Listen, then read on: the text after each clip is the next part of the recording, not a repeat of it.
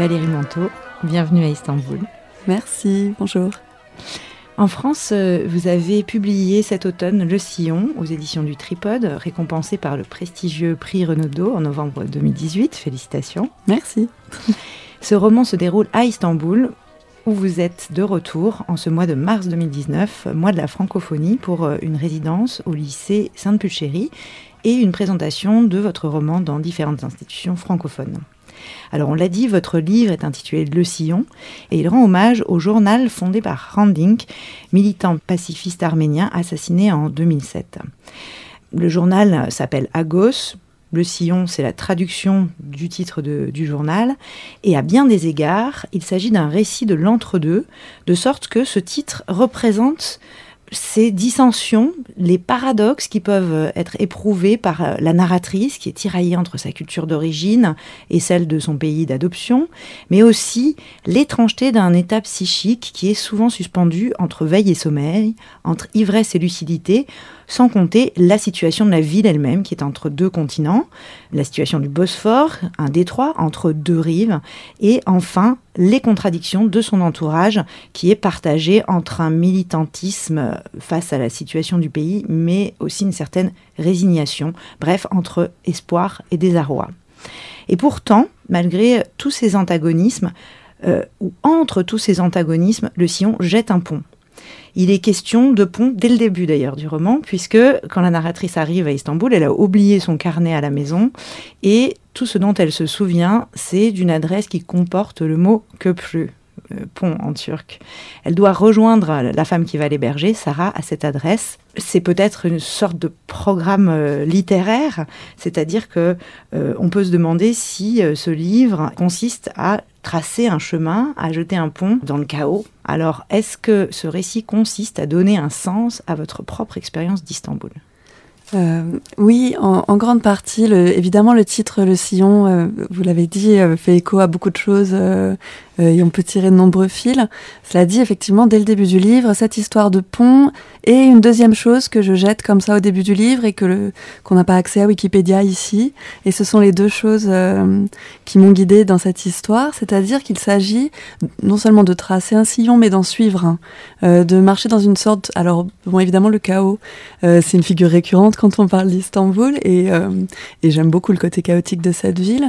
Mais bon, j'atténuerai un petit peu en disant qu'il y a une sorte de brouillard euh, dans la façon dont moi je suis rentrée dans la ville, euh, avec tous les filtres que je pouvais avoir, notamment en premier lieu le fait que je parle pas la langue et que je connais pas très bien l'histoire de ce pays que j'ai adopté, que j'aime énormément. Mais pour essayer de retrouver mon chemin là-dedans, j'ai suivi le, chemin d'autres, euh, et notamment de Randing, comme vous le disiez, mais pas seulement, euh, de plusieurs autres personnes qui m'ont un petit peu euh, donné des voies à suivre. Et donc cette histoire de Sillon, qui était la traduction euh, en français du, mot agos, mais je crois que, euh, que cette traduction même s'est perdue pour les Turcs. C'est-à-dire maintenant les gens qui ont lu mon livre le savent, mais peut-être sont-ils les seuls. Il y a peu de gens, quand j'en parle avec les Turcs, qui savent que agos veut dire sillon euh, en ancien turc et aussi en arménien. C'était un mot partagé entre les deux. Et c'est le partage de, cette trace euh, d'une coexistence entre les populations euh, ici en Anatolie qui a fait que Randing avait envie de donner ce nom à ce journal. Et évidemment, cette, cette histoire de, d'histoire partagée, d'endroits où les gens peuvent se retrouver, ça a été ma démarche à moi aussi, en tant que Française, arrivant dans un pays euh, qui m'était complètement étranger, de trouver cette espèce de, d'endroit commun euh, de chemin que je pouvais suivre et qui faisait écho, euh, en dernier lieu, euh, aux paroles de la Marseillaise, à l'hymne national français, qui dit qu'un sang impur abreuve nos sillons, qui est un vers. Alors comme souvent les hymnes nationaux sont très guerriers, très violents, et celui la Marseillaise ne fait pas exception. Donc c'était une façon pour moi aussi de garder ce miroir avec la France. Il ne s'agissait pas du tout euh, d'avoir simplement un regard d'étrangère sur la Turquie, parce que dans ce cas-là, je vois pas très bien euh, ce que j'ai à apporter, ni aux Turcs, ni aux Français. Il y a beaucoup de livres qui... La Turquie est un sujet euh, important, il y a beaucoup de journalistes et de politologues qui écrivent déjà sur ce pays, et avec un point de vue très différent du mien et, très intéressant. Et l'idée n'était pas du tout de leur faire concurrence, mais grâce au roman, de, de, garder justement ce point de vue très situé. Qu'est-ce que ça veut dire pour quelqu'un euh, de ma génération, j'ai la trentaine, d'arriver dans un pays comme la Turquie dans les dernières années et d'essayer de se faire une place, de trouver sa place euh, ici. Et c'est de ça que parlent les livres, je pense, euh, fondamentalement.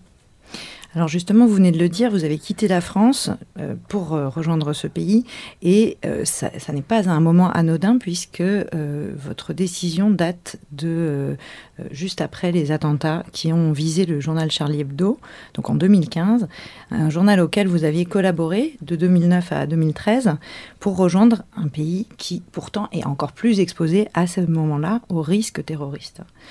Donc, en faisant ce pas de côté, on comprend qu'il s'agit euh, d'essayer euh, de vous approprier le danger d'une certaine mhm. manière, mais donc plus globalement euh, une, culture, un mode de vie, sans cesse confronté à la peur.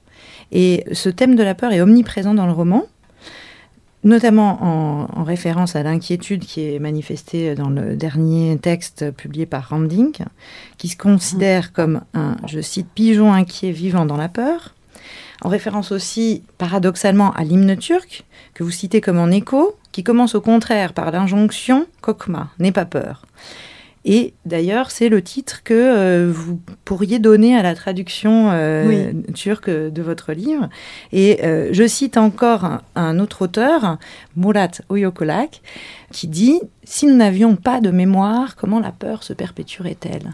Donc il y a vraiment une réflexion autour de ce sujet, autour de ce thème de la peur. Donc c'est pas seulement une, une réflexion intellectuelle, c'est aussi une épreuve. Oui, c'est une expérience. Moi, j'ai, vous l'avez dit, j'ai beaucoup euh, fréquenté, enfin même plus que ça, l'équipe de Charlie Hebdo. Et après les attentats, moi, j'étais pas là le jour des attentats, mais la peur qui a saisi euh, la France, de toute manière, pas seulement les gens qui ont travaillé à Charlie, et toutes les populations aujourd'hui qui, qui vivent dans des pays dans lesquels les attentats arrivent, on est confronté à l'expérience de ça quand on habite dans des grandes villes, euh, je pense, euh, enfin, euh, ou à Paris ou à Istanbul, c'est un peu pareil quand je fréquente des endroits qui sont extrêmement denses. maintenant, depuis plusieurs années, je ne peux pas m'empêcher de penser que s'il y avait un attentat, ce serait là que ça se passerait.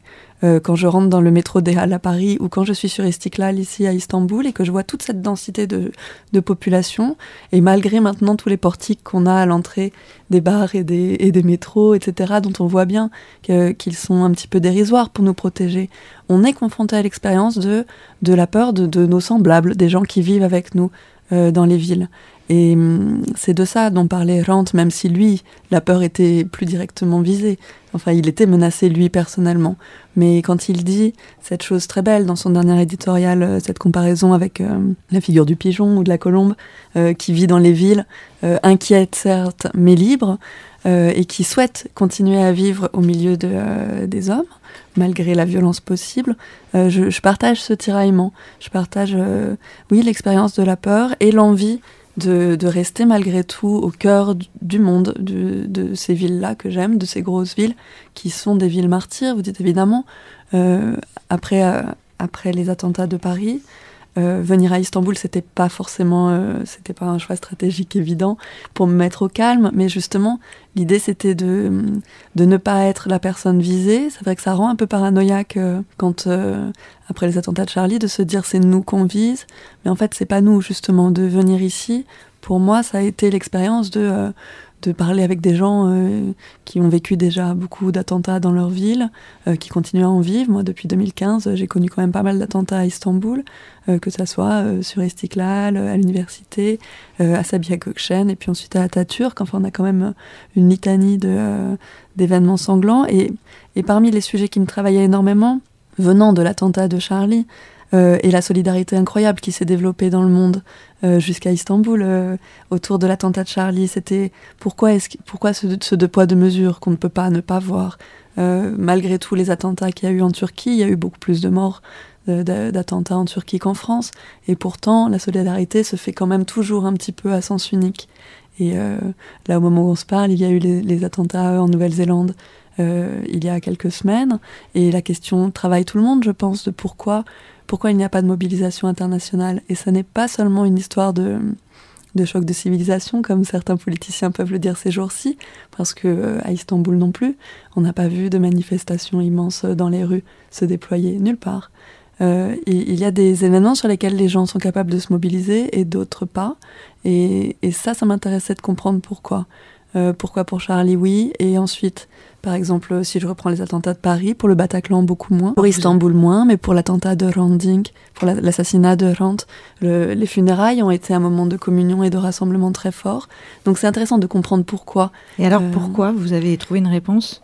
Je crois, euh, une des choses, c'est que quand justement l'assassinat est ciblé, euh, on, ressent tous, nous qui sommes, qui sommes anonymes, qui n'étions pas visés, on, ressent une sorte d'injonction solidaire. les slogans qui ont, eu, qui ont eu lieu après Charlie, le Je suis Charlie, de la même manière qu'après l'assassinat de Rand, nous sommes tous et nous sommes tous arméniens. C'est une façon de dire vous avez visé des personnes en particulier, mais nous serons tous, ce nous très compact qu'on est capable de faire quand on fait société, nous serons tous euh, telle ou telle personne que vous avez voulu cibler. C'est de dissoudre euh, la menace euh, très précise.